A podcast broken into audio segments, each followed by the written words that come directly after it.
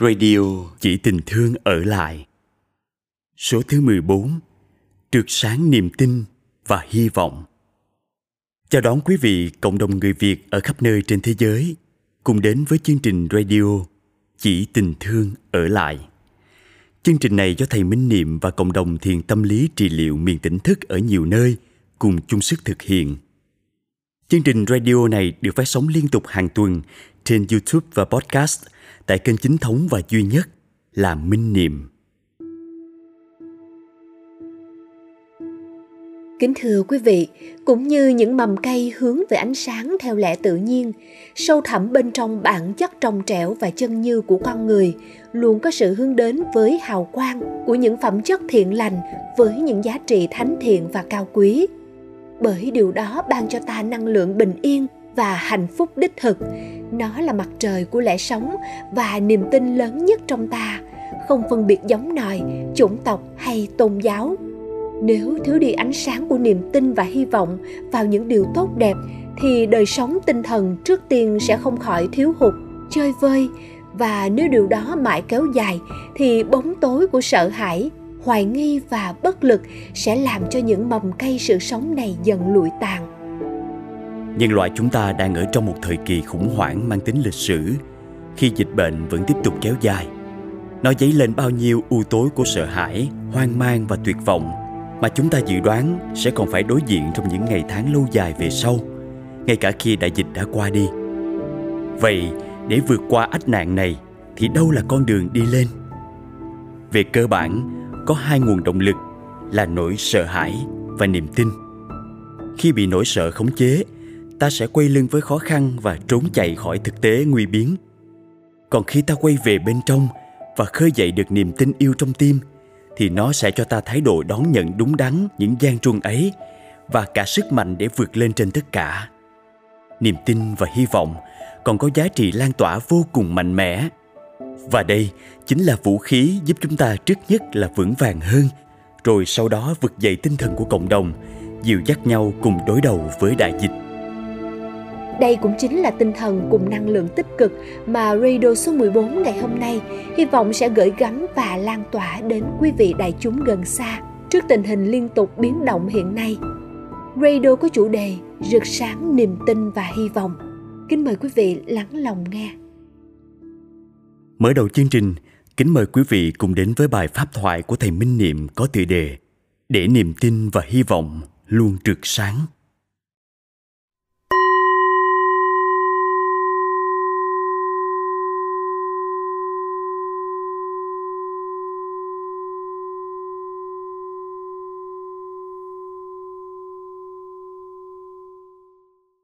Kính chào đại chúng. Kính chúc đại chúng luôn thật nhiều an lành, vững chãi và trái tim luôn tràn đầy tình yêu thương, để có thể giữ được niềm tin và hy vọng mãi trong tâm.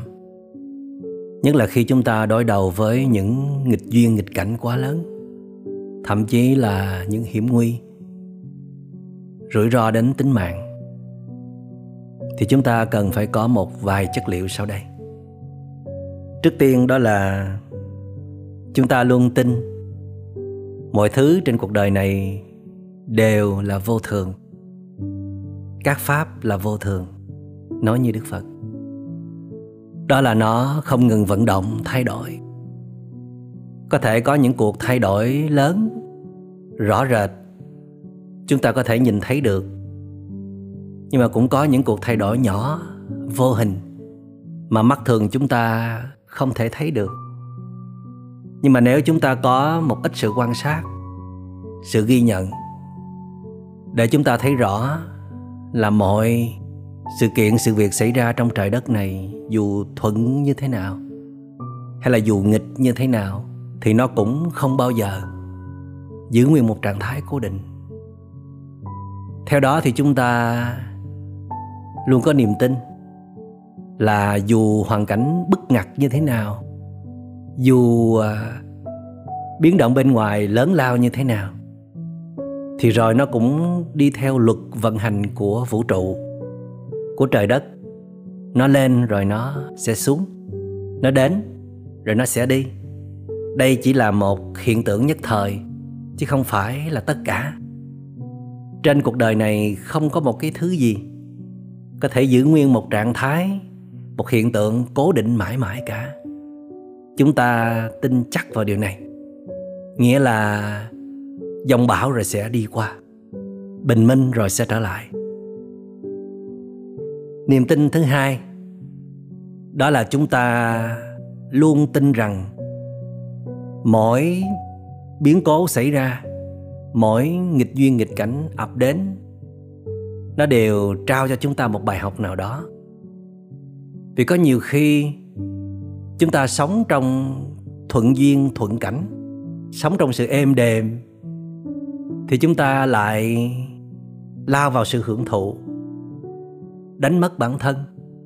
Chúng ta không đủ trân quý sự sống, chúng ta không đủ trân quý sức khỏe, các mối liên hệ tình cảm xung quanh.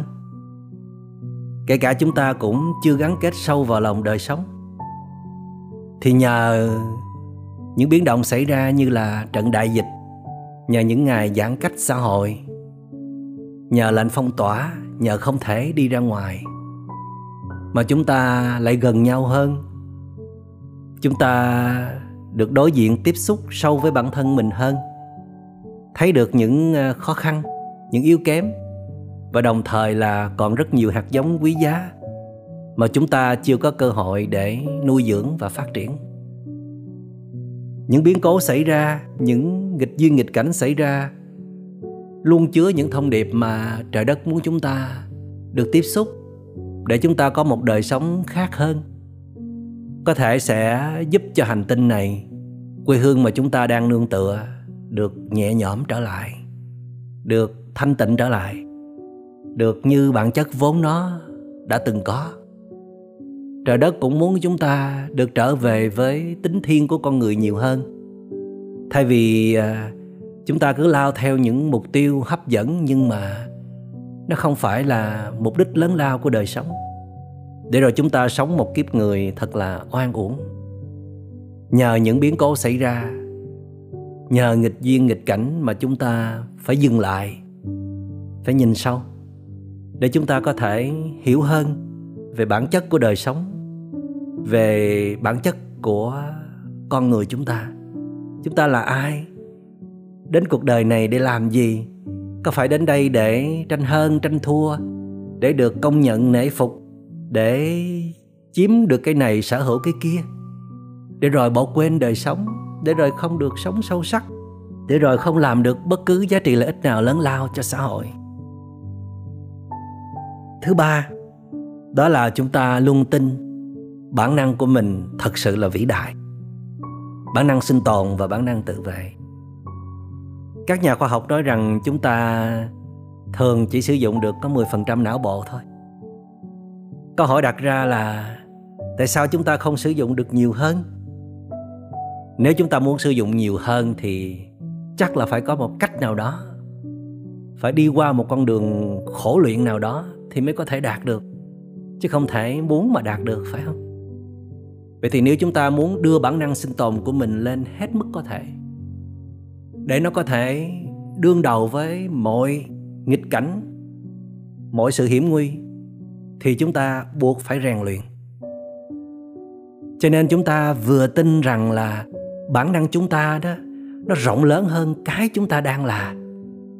Và một mặt nữa chúng ta cũng tin rằng nếu chúng ta có luyện tập, nếu chúng ta tìm ra được những phương pháp luyện tập đúng đắn, hữu hiệu, thì chắc chắn là chúng ta sẽ mạnh mẽ hơn, chúng ta sẽ rộng lớn hơn, chúng ta sẽ thông tuệ hơn, để rồi chúng ta có thể chấp nhận những biến cố xảy ra như là một lẽ tự nhiên, để rồi chúng ta có thể đủ sức để đương đầu với những sự thiếu thốn, những sự khó khăn nguy hiểm đang rình rập mà chúng ta không hề sợ hãi.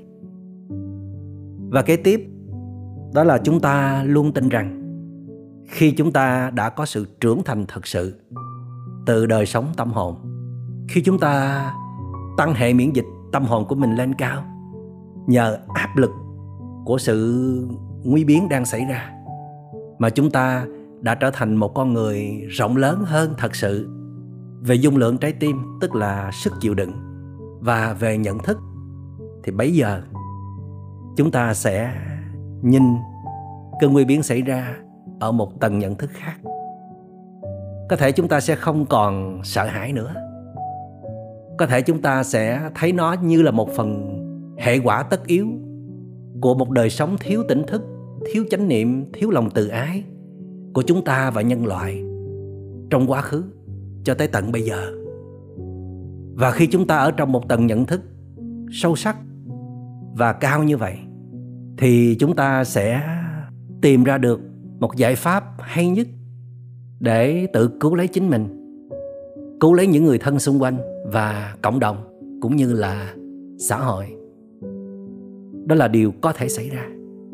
Ai cũng có thể luyện tập và xảy ra cho tất cả mọi người, nếu chúng ta thật sự tin tưởng rằng mình là một tổng thể rộng lớn, chứ không phải chỉ là sự giới hạn này, và quyết tâm quay về để luyện tập. Một niềm tin cần thiết nữa, đó là chúng ta luôn tin vào lòng trời đất. Trời đất luôn có một cách sắp xếp nào đó để tốt cho thần dân của mình, cho con cháu của mình đang có mặt trong hành tinh này. Nếu như những điều kiện thuận không giúp cho chúng ta có nhiều hạnh phúc, vì chúng ta đã từng có những điều kiện thuận lợi, chúng ta đã từng có những đời sống như mơ ước, một đời sống bình thường, có rất nhiều quyền tự do, có rất nhiều cơ hội để sống với bản năng tự nhiên của mình. Nhưng mà chúng ta đã từng không có nhiều hạnh phúc, thậm chí là chúng ta đã có quá nhiều khổ đau. Thì trời đất phải sắp xếp lại để cho chúng ta phải đi ngang qua một biến cố lớn lao, một sức ép rất lớn từ những nghịch duyên nghịch cảnh, thậm chí là sự nguy hiểm bao quanh.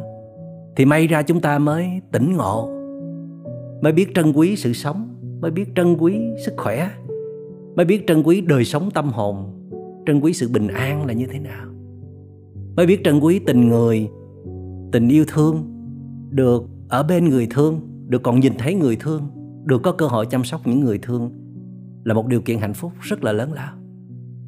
Và chúng ta tin rằng trong cái quy luật vận hành tự nhiên của trời đất, mặc dù là biến cố này không ai muốn, nhưng mà chúng ta phải kiểu như là phải chịu phạt trước trời đất, để rồi sau đó chúng ta sẽ trưởng thành hơn. Trời đất không có hủy diệt chúng ta đâu. Trời đất chỉ muốn cho chúng ta được tốt đẹp hơn. Nếu như thuận không thể làm cho chúng ta tăng thượng duyên, thì theo tuệ giác của Đức Phật, có những lúc nghịch sẽ tạo ra được tăng thượng duyên. Nghịch cảnh sẽ làm cho chúng ta trưởng thành hơn, vững chãi hơn, và chúng ta sẽ có nhiều bình an và hạnh phúc hơn. Và chúng ta nên nhớ rằng, khi chúng ta đặt niềm tin và hy vọng, không có nghĩa rằng chúng ta muốn mọi thứ nó sẽ được trả về đúng như những gì đã xảy ra trước đây. Không phải là nó sẽ xảy ra như những gì chúng ta ước vọng mong muốn. Vì có thể những gì xảy ra trước đây và những gì mà chúng ta đang khát khao mong muốn, nó cũng chưa chắc làm cho chúng ta tốt đẹp hơn, làm cho chúng ta mỗi ngày đi về giá trị thật lành và đẹp, chân thiện mỹ. Chưa chắc là chúng ta sẽ có một đời sống ý nghĩa và sâu sắc hơn. Cho nên nếu như có một niềm tin và hy vọng đó, thì chúng ta nên đặt niềm tin hy vọng vào chính sự trưởng thành của mình. Chỉ cần chúng ta có trái tim rộng lớn hơn, chỉ cần chúng ta có tầm nhìn rộng rãi hơn, chỉ cần chúng ta bước ra khỏi sự giới hạn tầm thường của một phàm tình chúng sanh, để ngấp nghé vào thế giới của sự phi thường của các bậc thánh, thì chúng ta tin rằng cho dù trời đất sắp xếp như thế nào đi chăng nữa, thì chúng ta vẫn có thể tồn tại, vẫn có thể sống được. Thậm chí là chúng ta có thể sống một cách rất là bình an, rất là hạnh phúc, rất là ý nghĩa. Cho nên niềm tin hy vọng á, nó sẽ được thắp sáng mãi khi chúng ta biết quay về với chính mình, biết quay vào bên trong, không ngừng luyện tập để nâng cao cơ bắp của tâm hồn, nâng cao hệ miễn dịch của tâm hồn, Khi chúng ta vượt qua khỏi sự giới hạn của mình, khi chúng ta bước lên một tầng nhận thức mới, khi chúng ta có một dung lượng trái tim rộng lớn hơn, thì chúng ta dư sức để tin tưởng rằng cuộc đời dù có thay đổi như thế nào, hoàn cảnh xung quanh dù có xảy ra như thế nào, thì chúng ta vẫn có thể bước đi vững chãi trên nội lực và niềm tin của chính mình. Và chúng ta hãy lan tỏa những năng lượng tích cực này, tức là những niềm tin và hy vọng ở trong tâm, đến những người thân xung quanh, qua cuộc chuyện trò, qua các tin nhắn, qua email, qua điện thoại, để giúp mọi người đừng đồng nhất với những hiện tượng tiêu cực, những điều bất như ý, những biến cố đang xảy ra, mà hãy quay về để khơi dậy những tiềm lực ở bên trong, để rồi mỗi người tự quay về nương tựa nơi những giá trị sâu thẳm trong tâm hồn. Mỗi người sẽ tự khơi dậy niềm tin và hy vọng ở bên trong.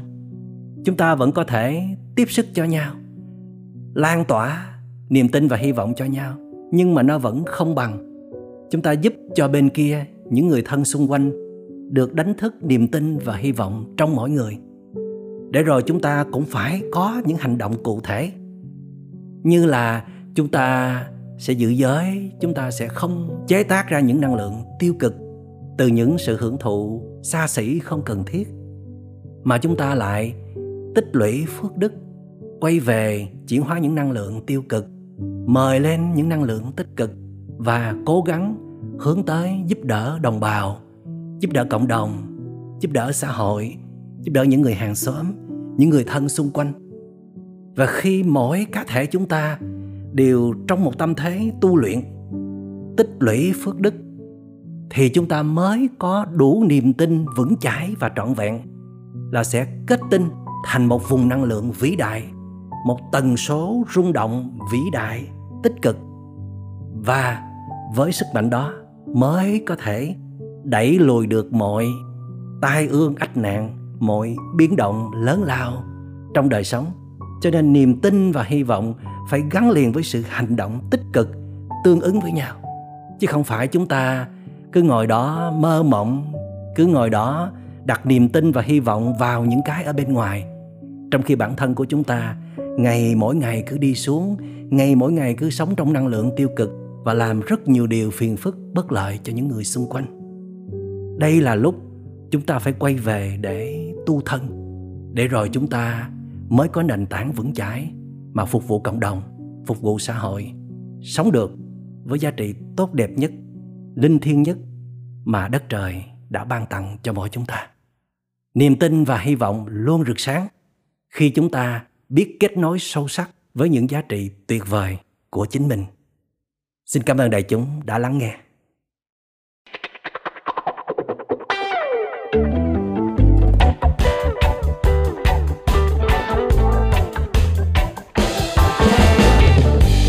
Woke up this morning, I was thinking by myself.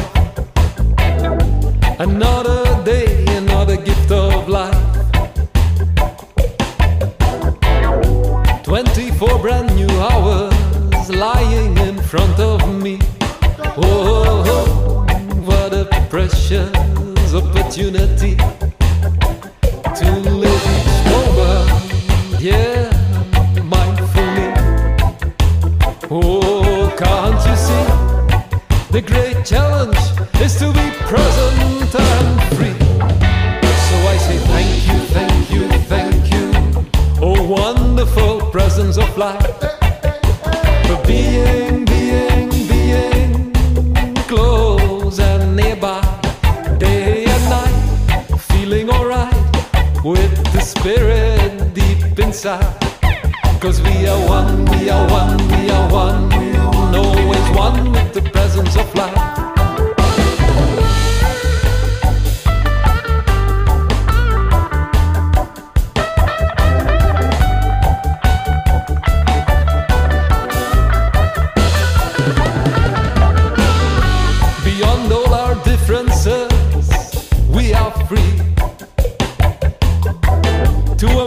Wholeheartedly the fact we aim to be. Yes, clear away.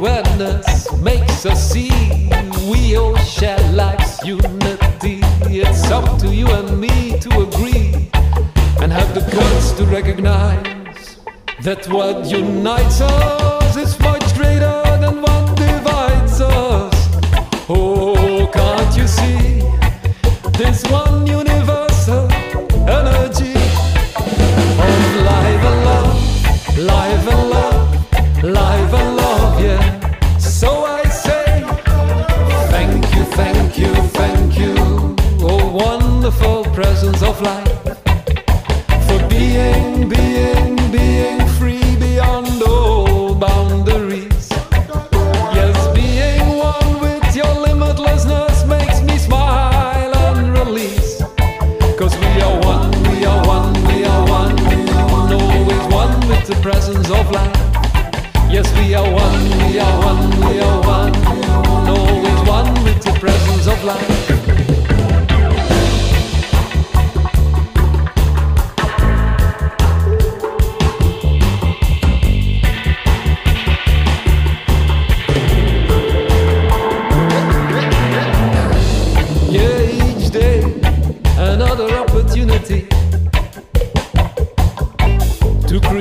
Something even more beautifully in unity with the one universal energy of life and love, life and love, life and love, yeah. So I say, thank you, thank you, thank you, oh wonderful presence of life.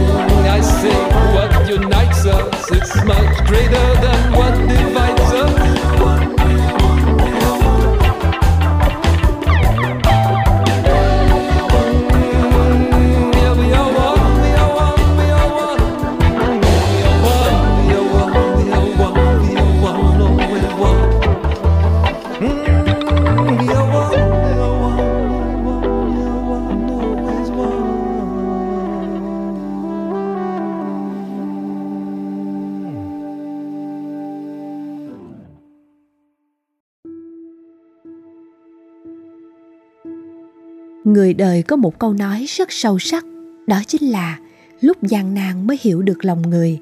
Thành phố Sài Gòn thân thương vẫn đang trải qua những ngày tháng gian nan chật vật với sự hoành hành của đại dịch. Phố phường vẫn vắng hoe, vẫn buồn như ánh mắt trong nhòe khi nghe tiếng còi xe cứu thương vụt chạy qua hẻm. Vậy mà trong những im ỉm mệt nhoài của một thành phố đau nặng đó, chúng ta vẫn thấy được những tình nghĩa đậm sâu của con người với nhau, qua hành động chia sớt từng gói mì, bó rau, những hy sinh thầm lặng và đau đớn của đội ngũ y bác sĩ, của các nhân viên bảo hộ sức khỏe cộng đồng, và còn nhiều lắm những tình cảm không gọi hết tên. Những nghĩa tình cao quý đó vẫn tiếp tục là vô số ngọn hải đăng soi sáng trong dòng bão dịch bệnh và hứa hẹn về một ngày mới yên vui.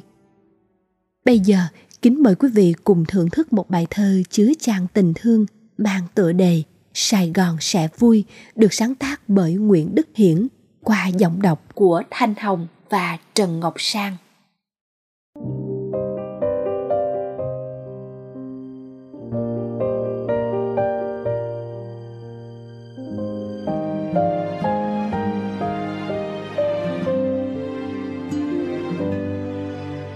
Chúng mình thương Sài Gòn từ khi nào? Từ khi chiếc hôn đầu miên man vụng dại. Thương Sài Gòn bao lâu rồi? Thương những ngày mai đến tận ngày xưa xa ngái. Sài Gòn mệt rồi, hàng rong không rau. Sài Gòn mệt rồi, phố thôi xôn xao. Rau úa ngoài xóm chợ, lá rau giờ chia nhau. Gói mì nơi hẻm trọ, chia thương ngày lao đao.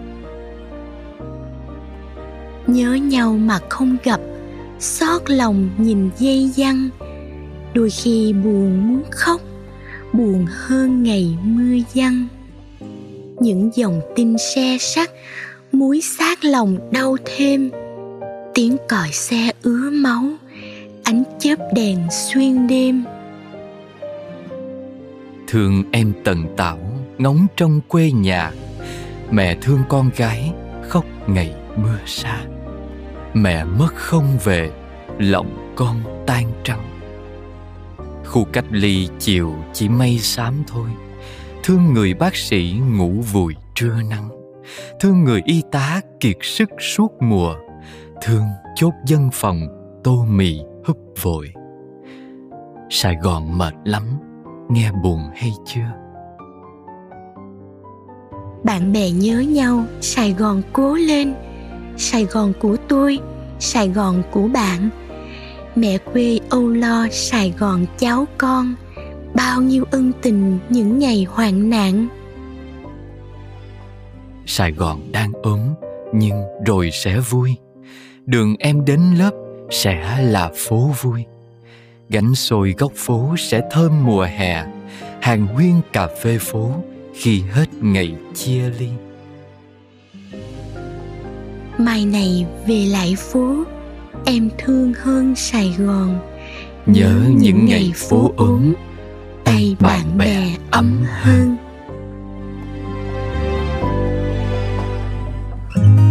Cho tôi gửi lời chào Sài Gòn nhé, cho quên mất em buồn lần đón được cuối cùng. Cho say những dư vị ngọt ngào vừa vội qua đây. Cho tôi biết em bận chờ tôi về.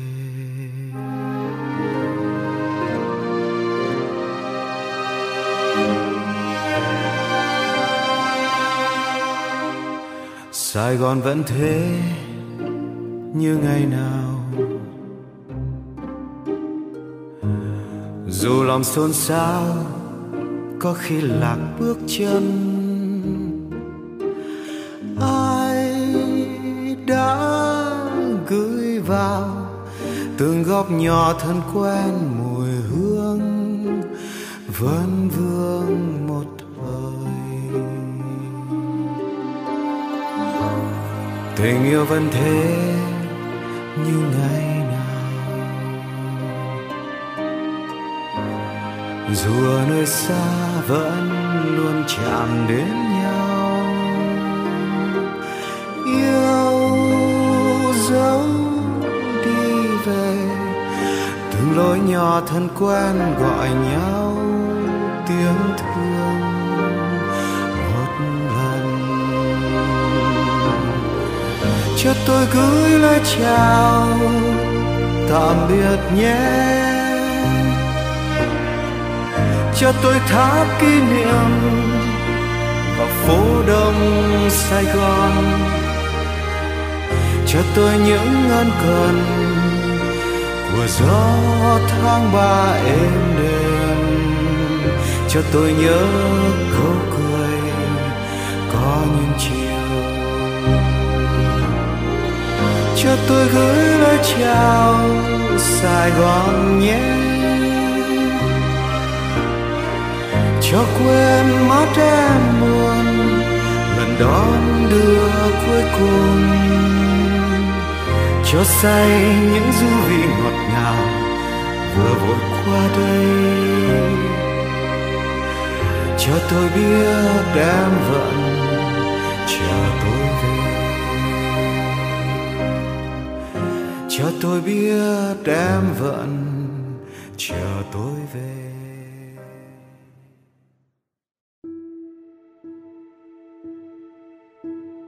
Với tình trạng giãn cách xã hội kéo dài, Những ảnh hưởng nặng nề lên đời sống vật chất và tinh thần đối với người dân khi đòn gánh công ăn việc làm bị đổ gãy là điều rất thật. Đặc biệt là với các hoàn cảnh vốn đã lam lũ, khó khăn, việc xác nhận được và đưa tay nâng đỡ, đùm bọc cho những trường hợp như vậy là điều vô cùng quan trọng lúc này. Không chỉ đơn giản bởi vì đó là việc tốt nên làm, mà nếu vẫn còn có người túng quẫn phải lao ra ngoài tìm con đường sinh nhai, thì việc phòng dịch của cả cộng đồng sẽ không thể nào rốt ráo được. Cũng giống như mái nhà còn nhiều chỗ dột, nếu chúng ta không chung tay đắp vá thì mưa bão ngoài kia sẽ gây nên những tổn thất nặng nề về tiền của và cả sinh mạng. Bây giờ chúng ta sẽ cùng đến với một bài viết đến từ góc nhìn giàu tình thương và cũng rất sáng tạo về việc làm sao để chúng ta xa nhau về khoảng cách nhưng vẫn có thể xích lại gần nhau hơn về tinh thần và tương trợ thực thiết thực cho nhau. Bài viết có tựa đề Vùng Xanh Hy Vọng của nhà báo Hoàng Anh Tú được thể hiện qua giọng đọc của Hồng Ánh.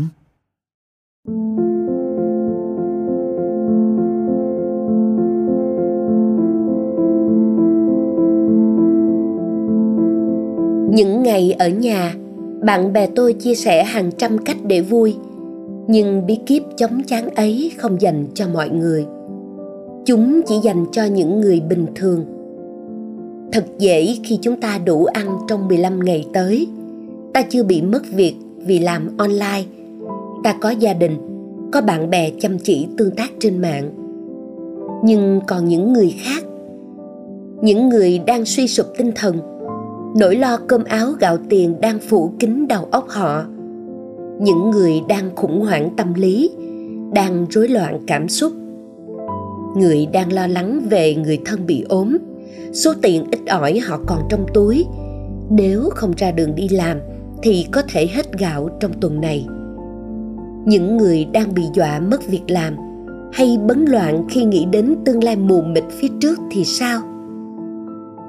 Liên Hiệp Quốc từng cảnh báo về nạn đói nghèo lớn nhất ngay khi đại dịch bắt đầu. W H O đã cảnh báo về rối loạn tâm thần xảy ra trong và sau thời gian dài giãn cách. Nhiều quốc gia đã ghi nhận sự gia tăng của bạo lực gia đình và ly hôn trong đại dịch. Tôi tạm gọi những người đang yếu thế về kinh tế và tinh thần là những người có nguy cơ ra đường. Họ không phải là tài xế của các chuỗi cung ứng đang được phép ra đường trong sự kiểm soát. Họ vì những bí bách trong tinh thần và đời sống vật chất tìm cách để tự giải thoát tạm thời bằng việc không ở nhà. Và vì thế, họ có nguy cơ là một mắt xích khiến dịch bệnh thêm trầm trọng. Đó cũng là điều tôi nghĩ đến trong những ngày này. Ta không thể chống dịch nếu còn nhiều người tìm cách ra khỏi nhà mình. Dù có những lý do không sai, nhưng với virus này, chỉ một giây lơ là thôi, tất cả cũng làm lại từ đầu. Khi có thêm nhiều giây lơ là, hậu quả sẽ là nhiều người nhiễm bệnh, hệ thống y tế lung lay và các biện pháp giãn cách có thể buộc phải thắt chặt hơn rất nhiều. Hậu quả lớn hơn đếm bằng rất nhiều tiền và sinh mạng. Vì thế, càng nhiều người ở yên, đất nước càng có cơ hội quản lý được dịch. Để những người muốn ra đường ở nhà, họ cần được chúng ta quan tâm. Tôi nghĩ đến một ý tưởng mười lăm ngày với người lạ. Bằng việc tận dụng nhiều hơn các kết nối online, Internet là không gian ảo, nhưng chúng ta có thể làm được nhiều việc thật. Đầu tiên, có thể chỉ đơn giản là việc lắng nghe ai đó tâm sự. Tôi nghĩ đến những người khó khăn ở một số nước đã treo cờ hay vẫy khăn để kêu gọi sự giúp đỡ của cộng đồng. Tôi hy vọng trên mạng xã hội cũng sẽ có những lá cờ như thế. Tôi cần sự giúp đỡ, có thể cả vật chất lẫn tinh thần. Muốn vậy, chính mỗi chúng ta có thể tạo một cơ hội cho những lá cờ được phép trưng lên mà không e ngại. Các nhóm bác sĩ tình nguyện tư vấn cho người dân miễn phí tại thành phố Hồ Chí Minh qua các fanpage đang chứng minh hiệu quả rất thiết thực. Tuy không phải là bác sĩ để có thể tư vấn về các bệnh khác và covid mười chín, chúng ta hoàn toàn có thể kêu gọi việc mình sẵn lòng giúp đỡ để những người đang cần biết rằng họ được đón đợi. Ta có thể lắng nghe họ chia sẻ, tặng đi một lời ân cần, một sự cảm thông hoặc chút vật chất trong khả năng của mình. Ta cũng có thể cho đi một bữa cơm, một ổ bánh mì cho người bị đói. Biết đâu, việc nhỏ bé đó sẽ bớt đi một người phải đưa ra quyết định đáng buồn. Tuần trước, Dương bạn tôi đã bán đi chiếc ô tô của mình để có tiền trả lương cho hơn hai mươi nhân viên. Doanh nghiệp cô đã phải đóng cửa, nhưng cô không chọn cách tuyên bố phá sản, bởi hai mươi nhân viên ấy đã đi cùng cô từ ngày đầu khởi nghiệp. Cô bán xe để có tiền hỗ trợ cho họ khi Hà Nội giãn cách, để tất cả yên tâm ở nhà. Hay như Minh, chủ doanh nghiệp khác, cũng đăng tin bán mảnh đất bố mẹ cho để có thêm tiền nuôi doanh nghiệp qua cơn dịch giả. Hùng nhắn tin tâm sự với tôi rằng cậu đã vét đến đồng tiết kiệm cuối cùng để mua gạo trữ cho hai tuần tới. Và có quá nhiều những lao động ngoài kia, tai ngừng làm nên hàm không có gì để nhai, ráo mồ hôi là hết tiền, để họ không phải ra ngoài đi tìm việc. Liệu chúng ta có thể làm gì? Nghĩ về những người đang đơn độc, ta có thể trở thành chiếc phao để không ai thực sự bị bỏ lại phía sau. Ở nhà còn là những ngày chúng ta phong tỏa thông tin tiêu cực, những thứ đang đầu độc và làm u ám thêm môi trường mạng. Như đợt giãn cách trước, phong trào yêu bếp, nghiện nhà đã lan tỏa năng lượng tích cực. Giãn cách với cuộc sống ngoài kia, nhưng trên môi trường online ta không cần giãn cách. Sáng qua, khi xuống sảnh, tôi nhìn thấy tấm bảng vùng xanh của tòa nhà. Nỗi sợ covid mười chín đã giảm đi rất nhiều, dù đêm trước thông tin Hà Nội phát hiện hàng chục ca ép không khiến nhiều người mất ngủ. Tấm bảng xanh với tôi là điểm tựa tinh thần. Vùng xanh an toàn. Tòa chung cư chúng tôi đang sống được triển khai từ chính sự cam kết của cư dân hơn sáu trăm căn hộ. Chúng tôi đưa ra những nội quy riêng, chi tiết và nghiêm ngặt, đồng thời giúp nhau yên tâm giãn cách khi mà mọi thắc mắc của một nhà đều được giải đáp, mọi nhu cầu đều được tương trợ bởi hàng trăm gia đình xung quanh. Vùng xanh không chỉ là tấm biển xanh chữ trắng, mỗi chúng ta đều có thể trở thành điểm xanh trong tấm bản đồ rộng lớn đang nhiều màu đỏ, vàng, bằng ý thức với bản thân và cả những người không quen biết. Nhiều điểm xanh để có vùng xanh, quận xanh và thành phố xanh, đất nước xanh. Tôi nhận ra có một bí kíp chóng chán là thái độ công dân không vị kỷ. Lúc này, vì nhau nhất, nhân văn nhất chính là giúp nhau tuân thủ kỷ luật. Tôi cũng như nhiều người từng nghĩ covid mười chín sẽ được xóa sạch bóng. Lần ở nhà này có vẻ không còn rừng mơ nào, bởi sự thật là để dập dịch, thành phố Hồ Chí Minh đã trải qua nhiều mất mát để Hà Nội và cả nước rút kinh nghiệm. Không ai mong muốn kịch bản lặp lại. Không như đợt giãn cách đầu tiên với nhiều mới mẻ và hy vọng, lần giãn cách này là để không có đớn đau.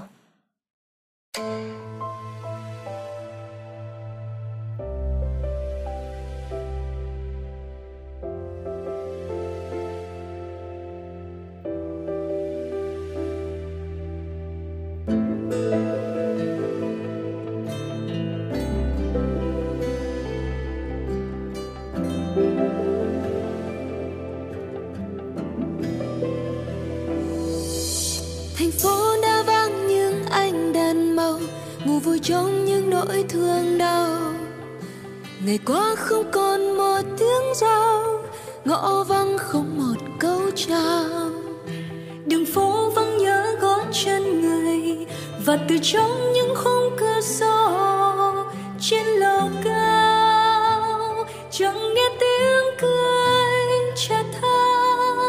Bạn ơi, con tim khát khao thắp lên những gương mặt người, những tâm hồn người sáng như tia nắng mặt trời. Bạn hãy chung tay với tôi giữa cơn bão giông cuộc đời, sớt chia tình người sống như tia nắng mặt trời. Về đây ta trao yêu thương thật gần, người thành phố vẫn sống chân thành, đội những ưu tư bằng tiếng cười, tìm thấy nhau trong niềm đau. Thành phố vẫn sáng lung linh tuyệt vời từ trong tim của mỗi con người. Sài Gòn ta luôn có nhau từ đây. Bạn hỡi con tim khát khao, thắp lên những gương mặt người, những tâm hồn người sáng như tia nắng mặt trời. Bạn hỡi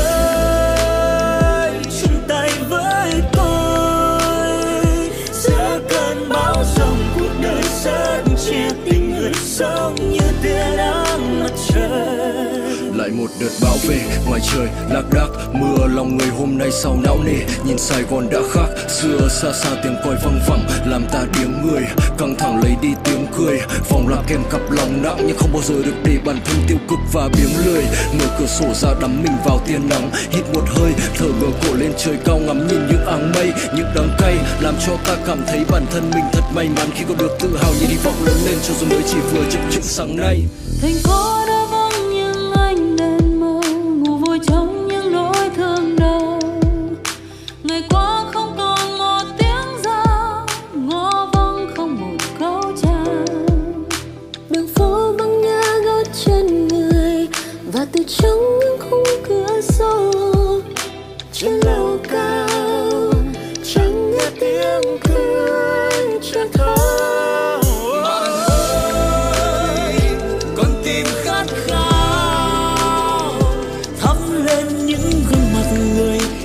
Tâm hồn người sáng như tia nắng mặt trời. Bạn hỡi chung tay với tôi giữa cơn bão dòng cuộc đời, sớt chia tình người sống như tia nắng mặt trời. Về đây ta trao yêu thương thật gần, người thành phố vẫn sống chân thành, đổi những yêu tư bằng tiếng cười, tìm thấy nhau trong niềm đau. Thành phố vẫn sáng lung linh tuyệt vời từ trong tim của mỗi con người. Sài Gòn ta luôn có nhau từ đây. Bạn ơi tôi tin khát khao, thắp lên những gương mặt người, những tâm hồn người sáng như tia nắng mặt trời.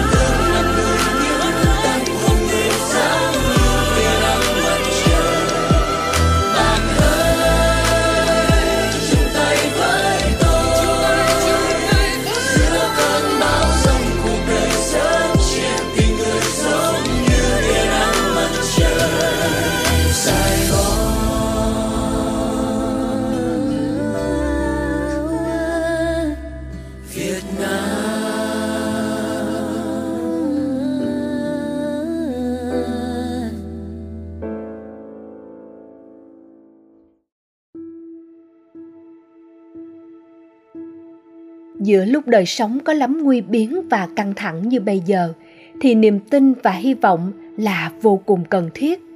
Chúng chính là gốc rễ tinh thần của cơ chế chống chọi trong ta trước bão táp. Gốc rễ của ta có vững chãi thì mới mong ủy lạo và che chở được cho những người chung quanh. Niềm tin yêu và hy vọng còn mang tần số rung động rất lớn và có thể được trao truyền đến người khác, giúp họ khôi phục lại năng lượng, mạnh mẽ hơn và có cho mình sự bình yên, tỉnh thức. Đây đều là những chất liệu thiết yếu quyết định sự sống còn của cộng đồng trong thời cuộc hiện nay và cả vận mệnh lâu dài về sau của toàn nhân loại. Đây cũng chính là con đường để ta đi lên chiến thắng bệnh dịch và bản thân. Phần cuối của chương trình, kính mời quý vị lắng nghe những gửi gắm đầy niềm tin của Thầy Minh Niệm về tinh thần can trường mà chúng ta cần có để đối diện cùng khó khăn và đi về phía trước. Bài viết được mang tên Trao nhau sự vững chãi sẽ được thể hiện qua giọng đọc của Hồ Tiến Đạt.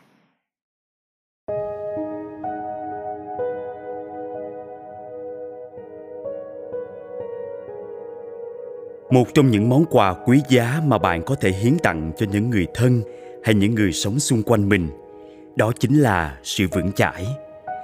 Nhất là khi biến động xảy ra, họ đang phải đối mặt với nhiều mối hiểm nguy, thì sự vững chãi của bạn chính là chiếc phao cứu hộ của họ. Có thể bạn không giúp được họ đẩy lùi những khó khăn hay nguy hiểm, nhưng bạn có thể giúp họ bình tâm, tươi tỉnh, thậm chí là khôi phục niềm tin, lý tưởng. Khi tìm lại được con người mạnh mẽ và sáng suốt của chính họ, họ sẽ đủ sức để chiến đấu tiếp. Vững chãi là khi có người báo tin người thân của họ vừa qua đời mà họ không được phép đến nhận xác hay đưa đi hỏa táng, vì để tránh lây nhiễm đại dịch thì bạn không để mình chìm theo cảm xúc bi lụy của họ. Tuy cũng thể hiện sự sẻ chia nỗi mất mát ấy, nhưng tránh làm cho tình trạng nặng nề hơn. Bạn có thể khuyên nhủ họ rằng điều duy nhất mà chúng ta có thể hiến tặng cho người thân yêu vừa mới qua đời chính là năng lượng bình yên và vững chãi của ta. Chắc chắn họ không bao giờ muốn nhìn thấy ta khổ sở như vậy. Huống chi, khi ta có được năng lượng bình an thì năng lượng ấy sẽ tự động kết nối và góp phần đánh thức năng lượng bình an trong họ.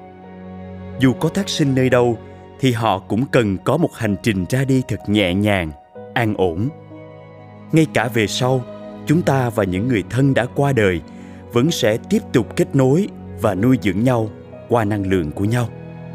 Do đó, bạn phải cứng rắn nói với người kia là họ phải có trách nhiệm mau chóng thoát khỏi cơn khổ đau mà thiết lập ngay sự an ổn.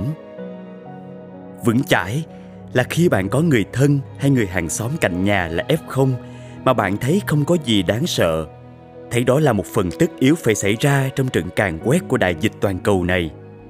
Bởi không người này bị thì cũng là người khác.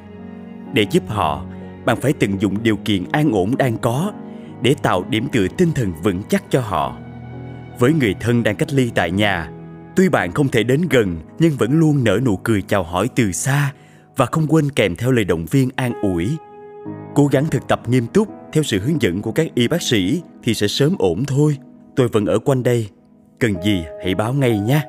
Chúng ta sẽ cùng nhau chiến đấu và vượt qua. Với hàng xóm, bạn hãy mở cửa sổ ra để vẫy chào họ, hỏi họ có cần thức ăn hay bất cứ sự giúp đỡ nào không. Dặn họ là khi có triệu chứng trở nặng mà không thể gọi đến bệnh viện thì báo ngay cho bạn biết, bạn sẽ tìm cách giúp đỡ. Sự không sợ hãi và không kỳ thị trong ánh mắt hay giọng nói của bạn là liều thuốc xoa dịu và nâng dậy tinh thần của họ trong lúc này. Vững chãi là khi bạn trở thành ép không mà vẫn như không có chuyện gì xảy ra. Có thể trong lòng bạn cũng có chút lo lắng, hoang mang, nhưng rồi bạn cũng mau chóng dọn dẹp những lăn tăn ấy để giữ phong độ tốt nhất. Bạn ý thức rất rõ là trong bất cứ cuộc chiến nào thì sự tỉnh táo và cẩn trọng cũng là điều quan trọng nhất. Kế tiếp là khả năng gom lại mọi nguồn lực đang có, và cuối cùng là nắm rõ những điểm yếu của đối phương. Khi bạn ý thức mình đang là một chiến binh, thể hiện tinh thần của một chiến binh ở mọi hoàn cảnh trong khả năng có thể, thì toàn bộ tế bào trong cơ thể và đặc biệt não bộ của bạn sẽ tin sâu vào điều ấy. Nỗi sợ theo đó mà suy yếu. Hơn nữa, khi bạn đang ở trong khu cách ly hay bệnh viện mà bạn thể hiện được tinh thần bất khuất của một chiến binh, vừa không phản ứng tiêu cực, vừa thể hiện tinh thần tích cực như chăm chỉ luyện tập thể chất lẫn tinh thần, hay tình nguyện chăm sóc và động viên những người xung quanh, thì bạn chính là nguồn cảm hứng tuyệt vời mà ai cũng muốn nương tựa. Nếu như phải trút hết năng lượng ra mới có được những màn vững chãi trước mọi người, để rồi sau đó vẫn phải rút lui vào một góc, tiếp tục ôm ấp nỗi đau đớn và sợ hãi, thì đó cũng là một sự cống hiến đáng khâm phục. Bởi bạn biết cảm xúc mang tính lây lan, mà trong lúc nguy khốn như vậy, ai giữ được ngọn lửa niềm tin và hy vọng thì người đó đích thực là mạnh mẽ. Có thể ngồi chơi với ép không thì quả là chiến binh thứ thiệt.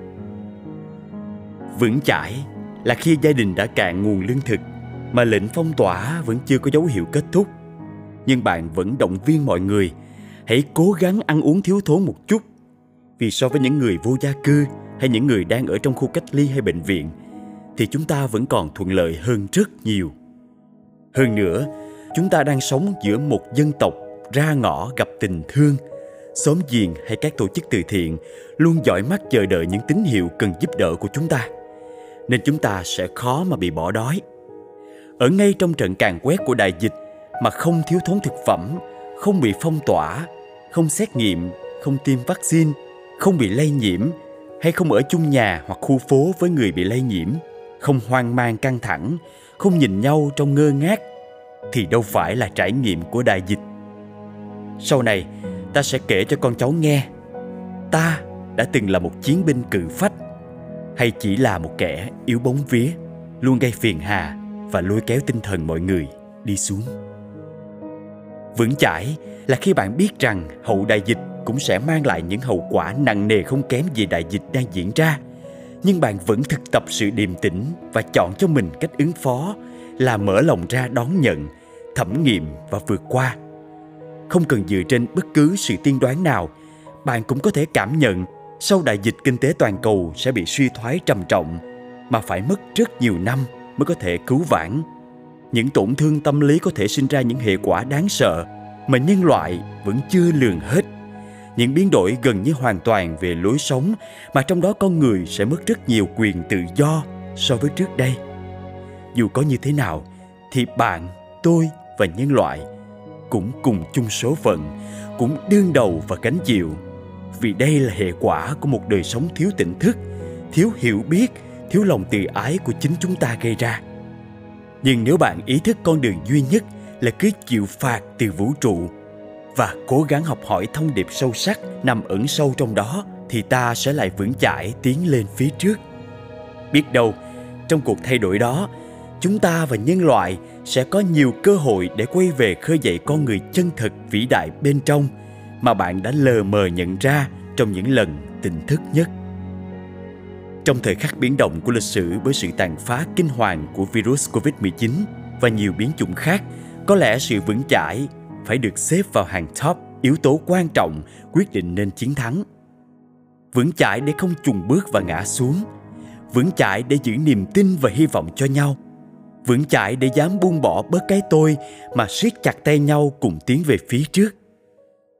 Trong lịch sử xưa nay, chỉ có một dân tộc vững chãi thực sự mới có thể bảo vệ được đất nước và giống nòi của mình trước mọi kẻ thù, dù là nguy hiểm nhất.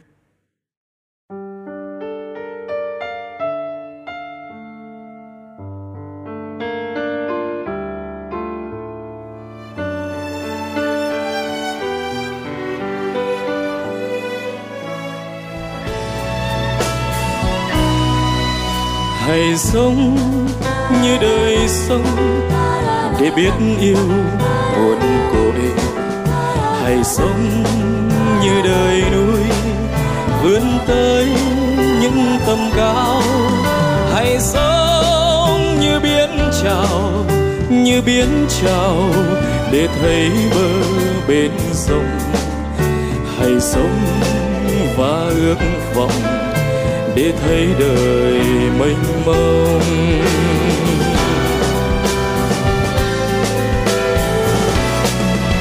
Và sao không là gió, là mây để thấy trời bao la. Và sao không là phù sa, giấc mơ màu cho hoa. Sao không là bài ca của tình yêu đôi đứa. Sao không là mặt trời gieo hạt nắng vô tư. Và sao không là bão, là giông, là ánh lửa đêm đông.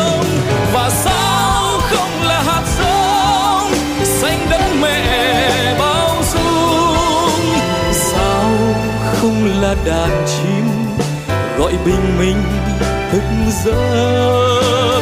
Sao không là mặt trời gieo hạt nắng vô tư? Sao không là mặt trời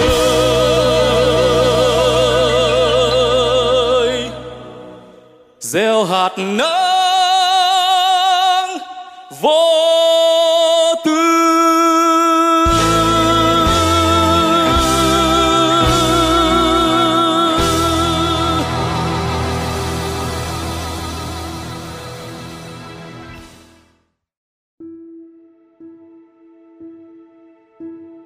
Kính thưa quý vị, như chúng ta đã thấy, niềm tin và hy vọng là những yếu tố tinh thần quan trọng mà mọi người trong chúng ta đều cần có trong thời khắc cao trào của cuộc chiến chống covid mười chín hiện nay. Vậy làm sao chúng ta có thể nhen nhóm và nuôi dưỡng ngọn lửa niềm tin được bừng sáng trong lòng mình và cộng đồng? Chính năng lượng yêu thương hướng về những điều thiện lành sẽ là điều tiếp dẫn tốt đẹp nhất cho niềm tin và hy vọng được thắp sáng. Và ngược lại, khi càng có niềm tin và lý tưởng lớn thì năng lượng tích cực sẽ càng được tràn đầy trong ta. Trong số Radio mười hai kỳ trước, Thầy Minh Niệm đã có chia sẻ những điều vô cùng thiết thực mà chúng ta đều có thể làm được. Từ đơn giản hóa cuộc sống, học cách tiết chế và tiêu thụ chánh niệm để có đủ nguồn chu cấp cho bản thân và tiết kiệm đều đặn để hỗ trợ thêm cho những hoàn cảnh cấp bách, đến thực hành nếp sống tỉnh thức với việc thiền tập, nâng đỡ tinh thần cho nhau bằng cách gửi đi những lời tri ân, động viên chân thành cho những người chung quanh và tuyệt đối không lan truyền những điều tiêu cực, kích động nỗi sợ hãi, hận thù và chia rẽ lúc này. Niềm tin và hy vọng khi lan tỏa đi sẽ không bị mai một mà còn được nhân rộng lên rất nhiều. Để trao truyền cho nhau niềm tin tưởng và hy vọng trong cộng đồng, chúng ta cần có thái độ đúng đắn và mạnh dạn đi lên với những hành động thiết thực nhất. Chương trình nguồn hỗ trợ cho các chiến sĩ tuyến đầu Chỉ Tình Thương Ở Lại cùng với tinh thần này vẫn tiếp tục hoan hỷ chào đón sự phát tâm về tài chính, dù ít hay nhiều về con số, nhưng vẫn luôn đong đầy tình yêu thương của sự sẻ chia và cả vật phẩm hay công sức trong việc hỗ trợ vận chuyển cùng chương trình. Trang web truy cập của chương trình là w w w chấm chỉ tình thương ở lại chấm org. Xin chân thành tri ân quý vị đại chúng đã và vẫn đang tiếp tục chung tay đóng góp để gửi đi niềm tin yêu đến các y bác sĩ tuyến đầu. Cảm ơn quý vị đã lắng nghe. Kính chúc mọi người sức khỏe và niềm tin thật vững chãi. Hẹn gặp lại quý vị trong số radio kế tiếp.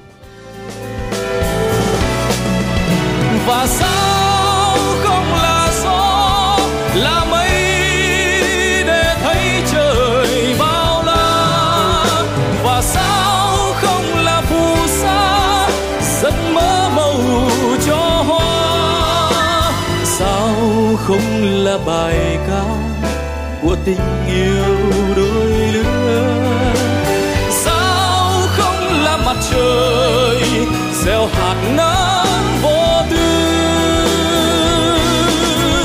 và sao không là bao, là giông, là ánh lửa đêm đông, và sao không là hạt giống xanh đất mẹ bao dung, sao không là đàn chim gọi bình minh thức giấc, sao không là mặt trời gieo hạt nắng vô tư, sao không là mặt trời